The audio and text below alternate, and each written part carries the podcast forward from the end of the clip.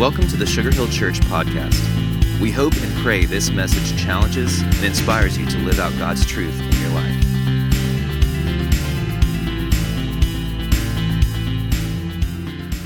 Thanks for being here today. I want to echo what Pastor Chuck has already said. For those of you that are new around here, welcome home. We are so glad you're here. My name is Bobby McGraw, and I love getting to serve as one of the pastors here at the church. I'm really glad you're here. We'd love to meet you right after the service, say hello. And if you've been around here a while, welcome back. Whether you're watching online, listening to the podcast later, thanks for joining us today. We've been in this series, or really a season, where we've said, hey, let's get ready. Let's get ready for Easter. Easter comes every year, but honestly, the older we get, the busier life is, right? I've never met anybody that said, man, I've just got so much free time. Life is so chill. I mean, everybody is just stressed out, everybody's worn out. And one of the dangers of that is that we would go through a week like this, a significant week like Easter, and we would miss what it's all about. And so Pastor Chuck's been leading us through this idea, let's get ready. And so hundreds of you have every day been uh, logging onto the church app and, and walking through what we call the daily aha, saying, Hey, I want to carve out some time every single day to make sure I hear from God and talk to God. And a lot of you have been part of the weekday podcast. You've been sharing those, you've been listening to those, saying, Hey, I want to build in some truth in my life throughout the week. And then a lot of people have been fasting and praying on Friday where they've given up something. And every time they think about that thing they've given up, it's this reminder Hey, I want to prepare my heart. I want to make sure I don't miss this Easter. And so I want to continue that. I think of no better way to get ready for this week, no better way to sort of lean in and to say, God, I want this Easter to be different or I want this Easter to be intentional than for us to think about just one person, to think about Jesus right? I, I, know you're not shocked by that. Nobody's like, oh my gosh, I can't believe he's talking about Jesus today. Nobody's going to be tweet about that and be like, you'll never believe that we talked about Jesus. But that's all I want to do today because here's what I found we live in a society that's very pluralistic, which means that we're tolerant.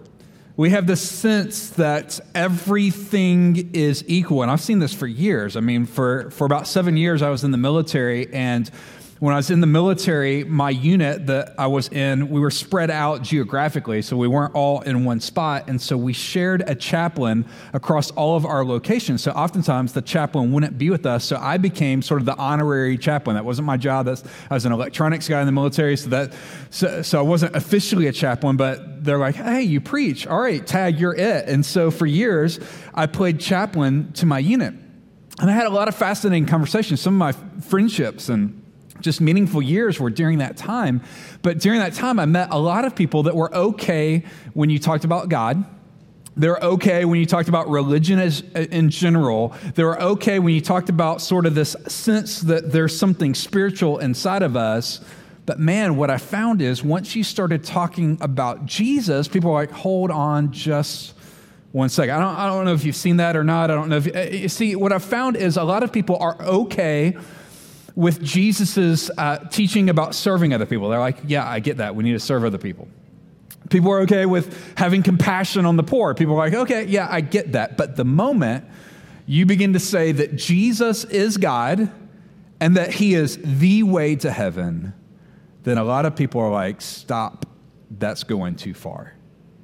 There's a lot of people in our culture that think that every religion, every world religion is equal.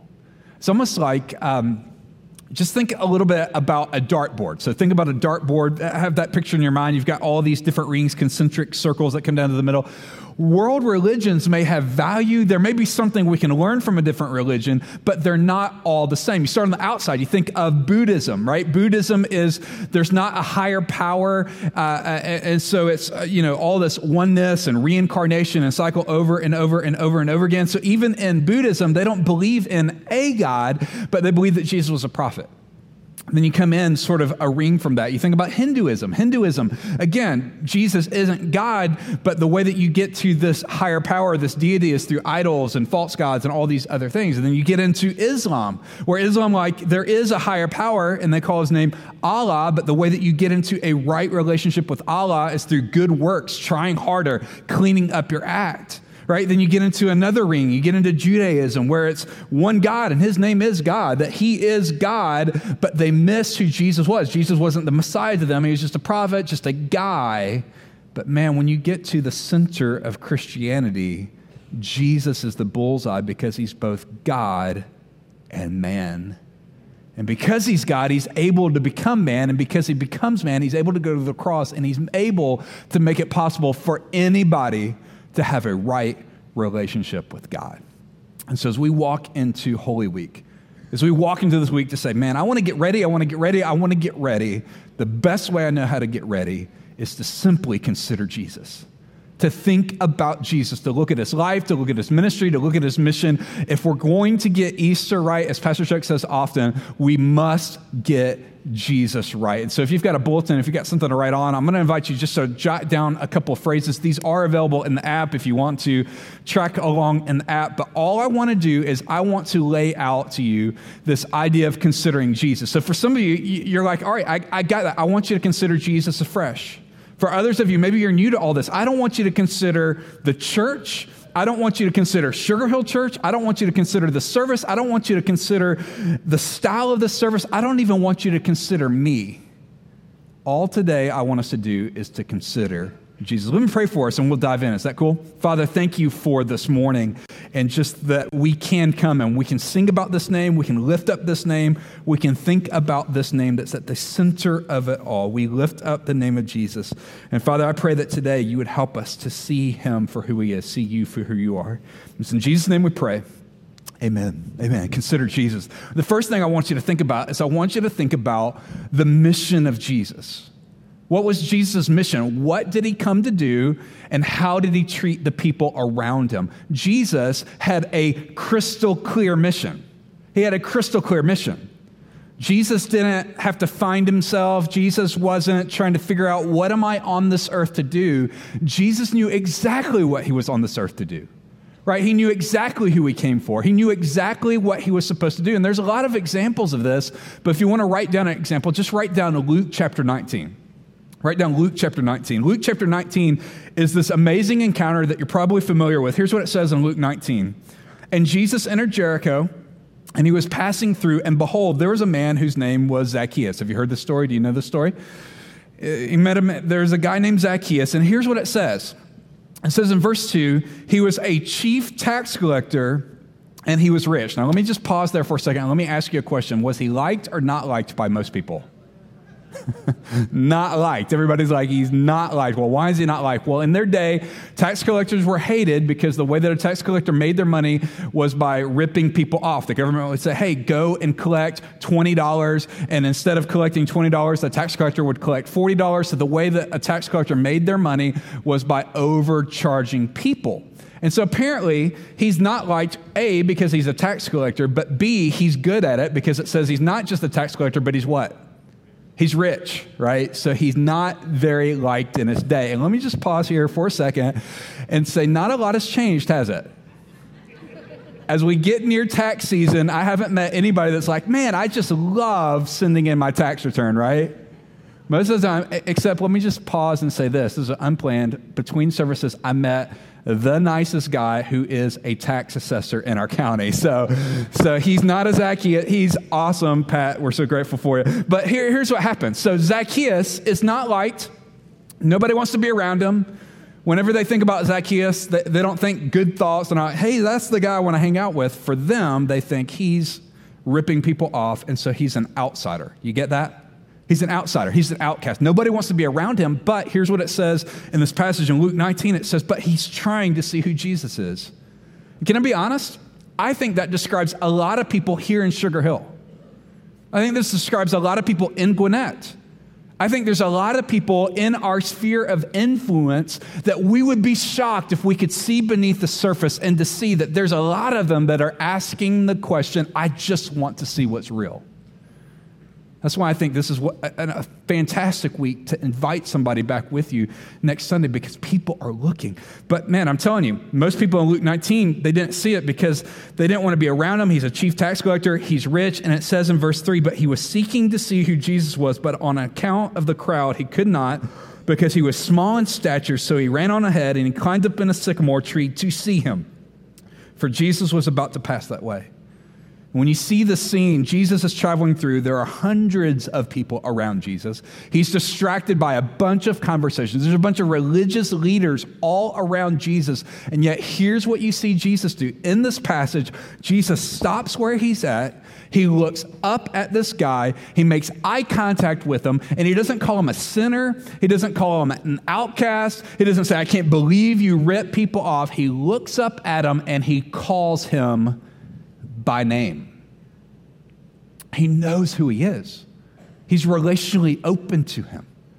And so Jesus looks at him and he says, Zacchaeus, come down, for I must stay at your house. And so, what do the religious leaders do? Do they celebrate? They're like, man, this is going to be awesome. He's going to get saved and he's going to give us back all of our money. It's going to be great. No, it says that they begin to grumble that all the religious people got ticked off. They got angry. They're like, who, why is Jesus hanging out with this guy who is a sinner? See, the religious people had a different mission in mind for Jesus. They thought, well, he's going to hang out with the religious elite. He's going to hang out with the people that have it all together. He's going to hang out with people that look like me and think like me and believe by, like me and act like me. He's coming for people that are just like me. But when Jesus came to this earth, he had a crystal clear mission. Here's what Jesus says when these people get ticked off. He says down in verse 10 For the Son of Man, talking about himself, for the Son of Man came to seek and to save that which is lost. See, when we consider Jesus, we start by thinking about his mission. Jesus wasn't sidetracked by the religious leaders of his day. He wasn't pulled into these debates about nothing. He wasn't pulled into looking good on the outside and being far from God on the inside. Jesus had a crystal clear sense of his mission. He says it over and over again in Matthew. He says it over and over again in Luke. He says it over and over again in Mark. He says it's not the well that need a doctor, it's the sick. It's not the people that have it together that need a Savior. Jesus says, I have come to seek and to save that which is lost. Jesus' mission was extended to the outsiders. Jesus' mission was extended to the lost, to the least, to, to the people that were forgotten, even the people that weren't leaning in to see him. Jesus is like, I came for that person. That's powerful. That's powerful. He had that kind of mission. I've been friends with a guy for probably um, five or six years, uh, just become really, really good friends with him. And uh, a while back, he was telling me more of his story, part of his story that I did not know until he told me. He, he was saying years and years ago, he's like, my wife and I went through this sort of rough patch, and there was some stuff from our past that came up, and it sort of drove this wedge in our relationship. And being the typical guy, guys aren't typically good at talking about that stuff. We just sort of stuff it, stuff it, stuff it, stuff it. So he'd been stuffing for years and years and years and years and years. And their marriage became more distant. And then there was stuff that came up that, that honestly, where he began to resent her. And man, just a lot of junk going on. And uh, he was in a season where he was traveling a lot. So he's traveling, traveling, traveling, traveling, traveling. And one night he's in another state, another place, another hotel meets this lady at dinner, didn't plan on doing anything crazy, but partially through that night, he's like, you know what, I'm done. he ends up having an affair. Comes back home, doesn't say anything about it.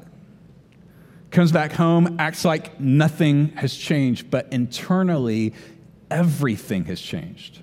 Internally, he's, going, uh, uh, uh, he's become more silent, he's become more distant, become more angry, and he kept carrying that weight for years.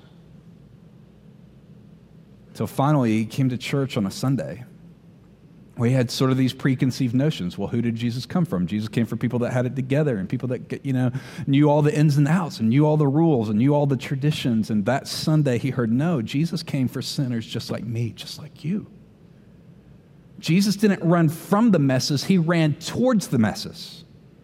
Jesus didn't run away from the drama; he stepped into the drama. And so that Sunday, when my friend came to church and he experienced that, he experienced that there's a God that still loved him. There's a God that has all kinds of forgiveness. There's a God that says, I didn't come for the people that have it all together. I came for the sick, for the lost, for the broken, for the least, for the forgotten, for the uninterested, for the people that are the outcast. Jesus is like, I came for you.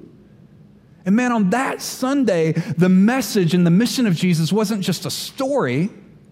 It wasn't just some cute skit or some video clip, it became real where he experienced the life of Jesus. So that Sunday afternoon, I had a difficult conversation with his wife. This is going to be hard. He's like, this is going to be a hard conversation. Came clean.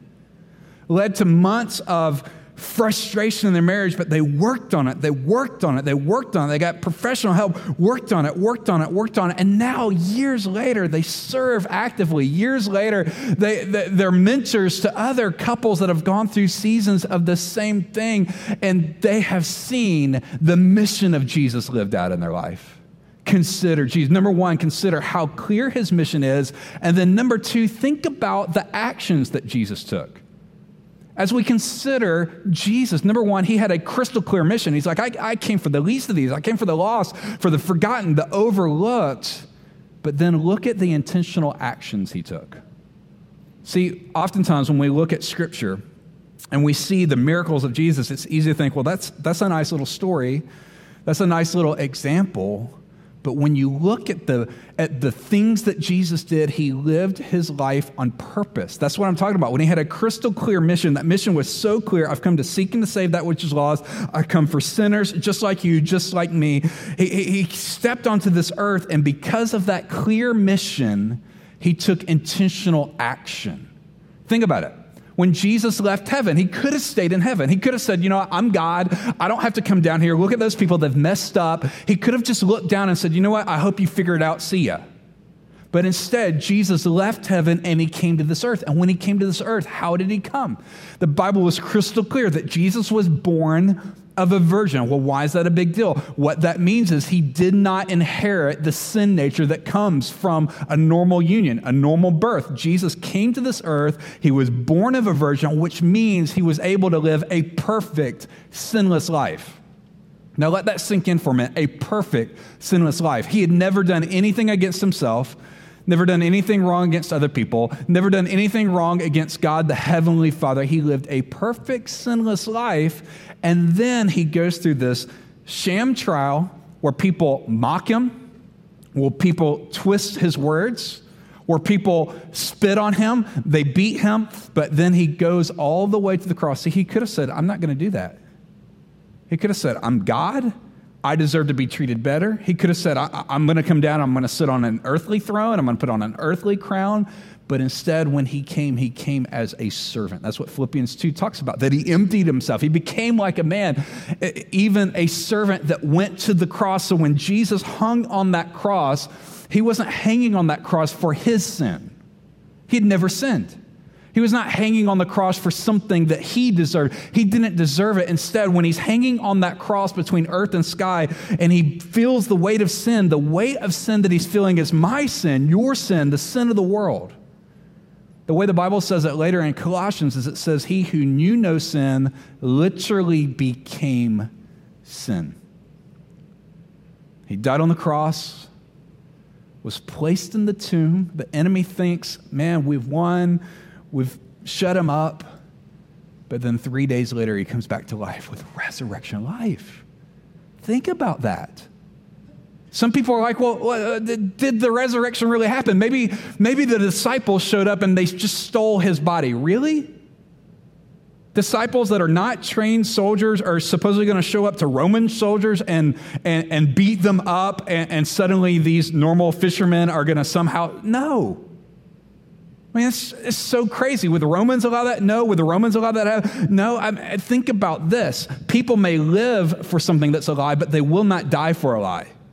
And why did 11 of 10 of the 11 remaining disciples die? They died for their faith because they preached that Jesus beat death. The only disciple that did not die saying that was John because he was uh, exiled to Patmos. He died of old age, but the other 10 remaining disciples died for their faith. In fact, one of the disciples that we call Doubting Thomas, Thomas hears that Jesus beat death, and Thomas is like, I don't know, I need to see that for myself.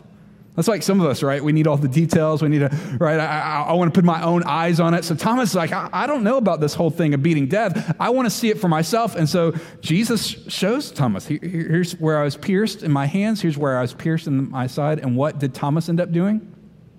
Thomas ended up being the first missionary to India.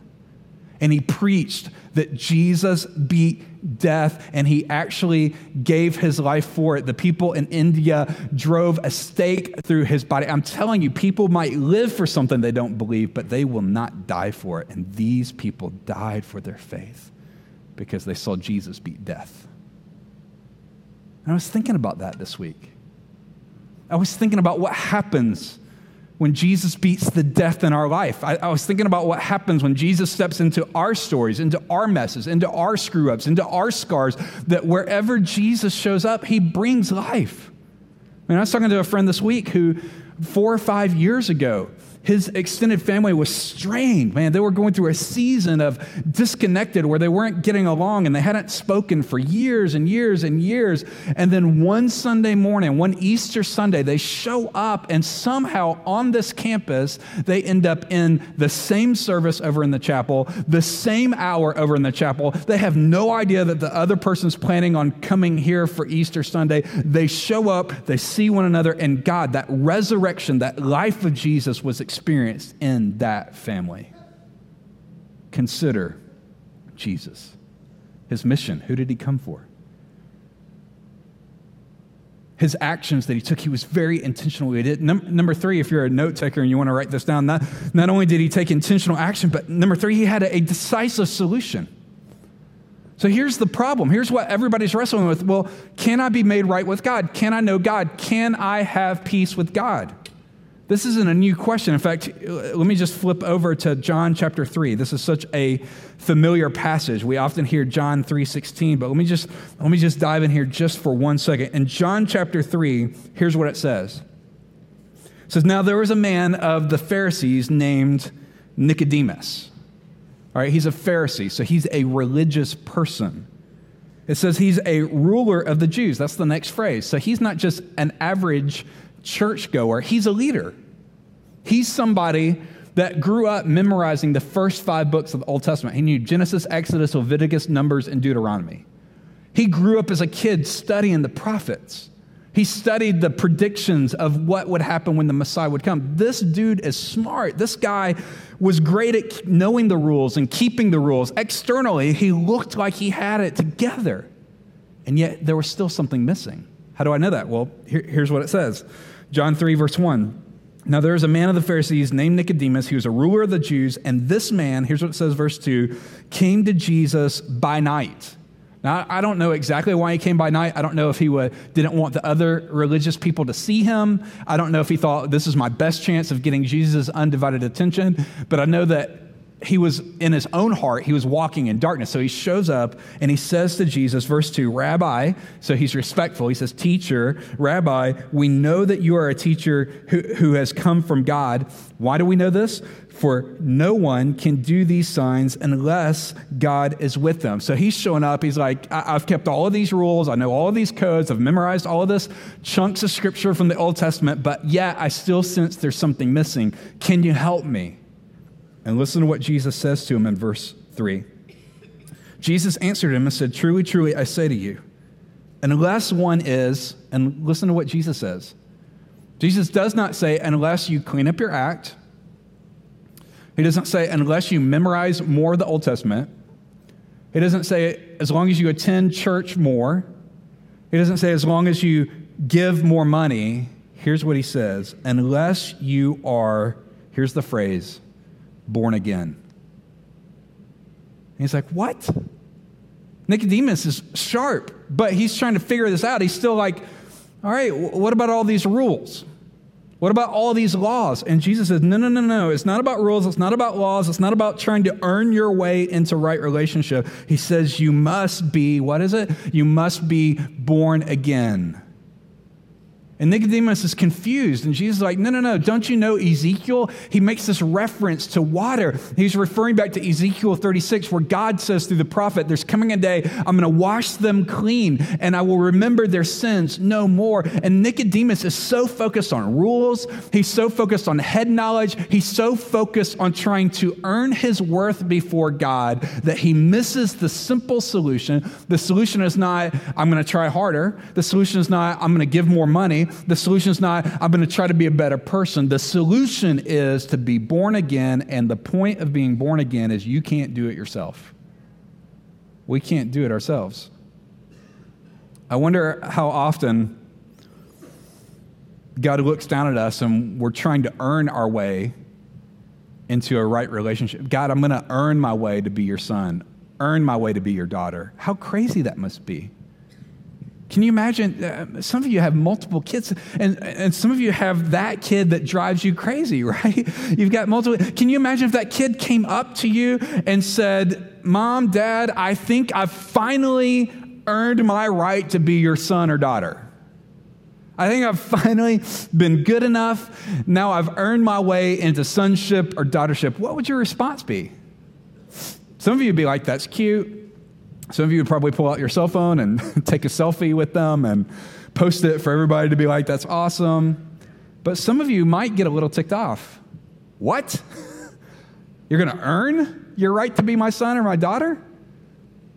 Can I just remind you that the food you're eating, I paid for? Can I remind you that the pajamas you're wearing, I paid for?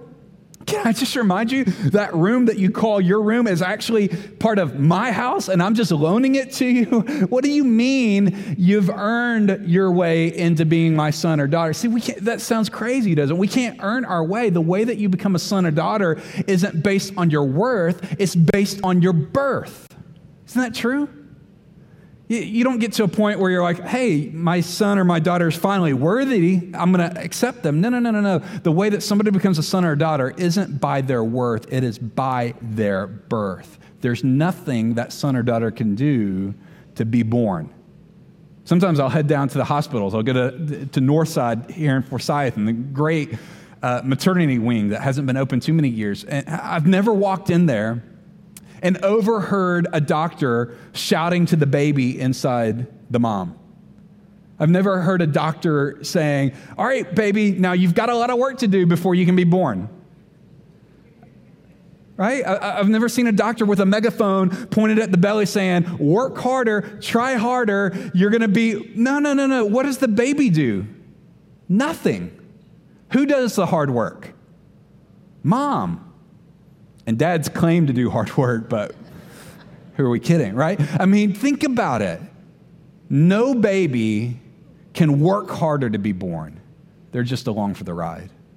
And spiritually speaking, that's true for us as well. Man, you can't earn it. You can't try to clean it up yourself. You can't try to find worth based on your performance. The way that we become a son or daughter, Jesus is crystal clear about this. He's decisive about this solution is we must be born again. And so the question is, well, how? How? How does all of this come together? Well, the last point, if you're a note taker, is number four. Jesus gives us what I call an open invitation. He gives us an open invitation.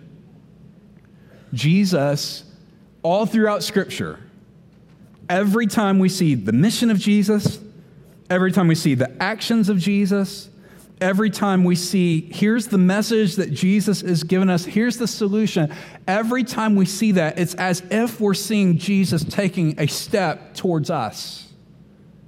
He doesn't step back and say, Well, I can't be near there.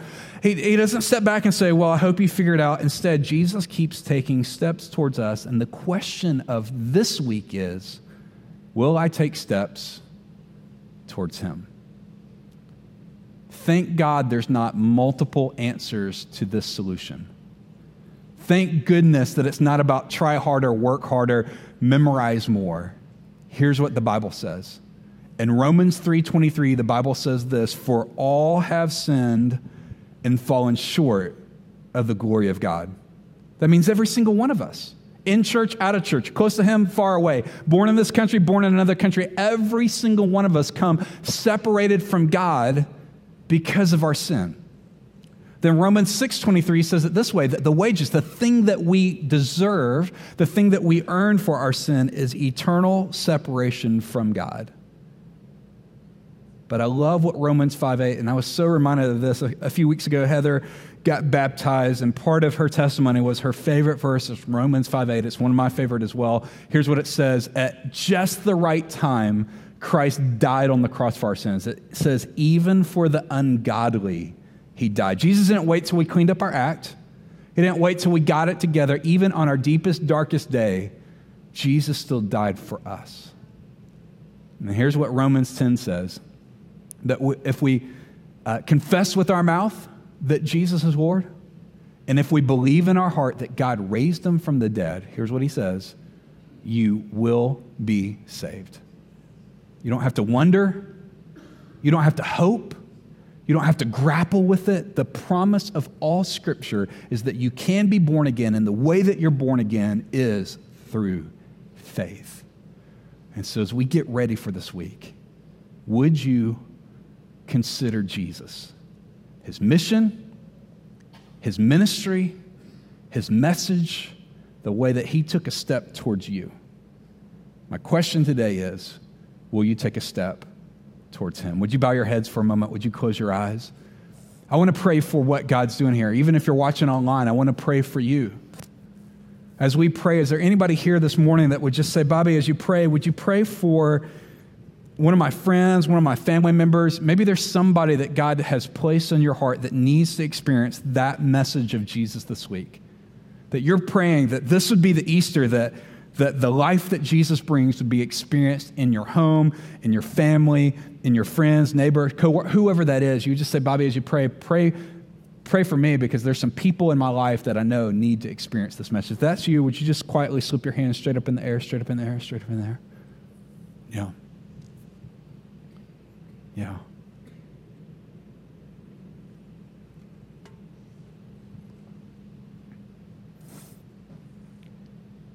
Even now with your hand raised, would you just pray for them in your head and your heart? Would you just mention them by name? Dear Jesus, I pray for. And then mention who that is. God, would you help them to see that it's just you? It's Jesus. He's not one God among many gods, He is God.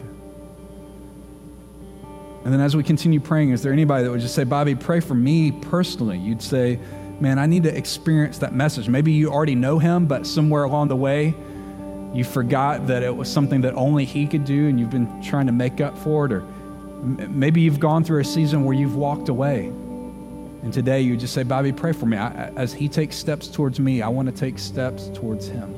And you just say, Bobby, would you pray for me that I would experience him for who he is today? If that's you, would you do the same thing? Just slip your hand straight up in the air, straight up in the air. You say, Bobby, pray for me that I need to be saved, or maybe I need to walk back towards Him. Yeah. Yeah. All across this room as we pray, if you've never put your faith and your trust in Jesus, you can do that this morning. There's nothing magical about the prayer, but it is what we believe in our heart. Would you just pray something like this Dear Jesus, I know that I am a sinner and that my sin separates me from you. But I believe you died on the cross for my sins. And I believe you're alive today. And as best as I know how, I ask you to forgive me of my sins and save me.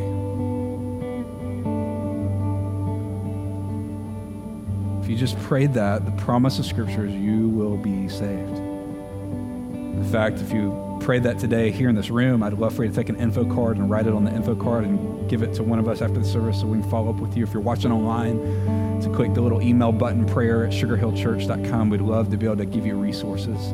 But if you're a believer, would you pay, pray this part of the prayer with me? Dear Jesus, would you help me to experience you this week? Help me not to take your mission and your message lightly. Help me to step towards you. And God, if it would please you, would you use me to help other people connect with you? In a moment, I'm going to finish praying and we're going to stand before we head out of these doors. I'm just going to invite us to lean into this chorus one more time, lean into this part of the song, that we're reminded that it's a name. It's not multiple names, it's not multiple paths. There is one name by which we can be saved. Jesus said it this way He says, If I be lifted up, I will draw all men to myself. And that's our prayer today, that we leave with this name. Father, would you help us to lean in and lift up your name? the name of Jesus. And it's in that name we pray. Amen. Thanks for listening to the Sugar Hill Church podcast. For more information and to find out more about our church, please visit us at sugarhillchurch.com.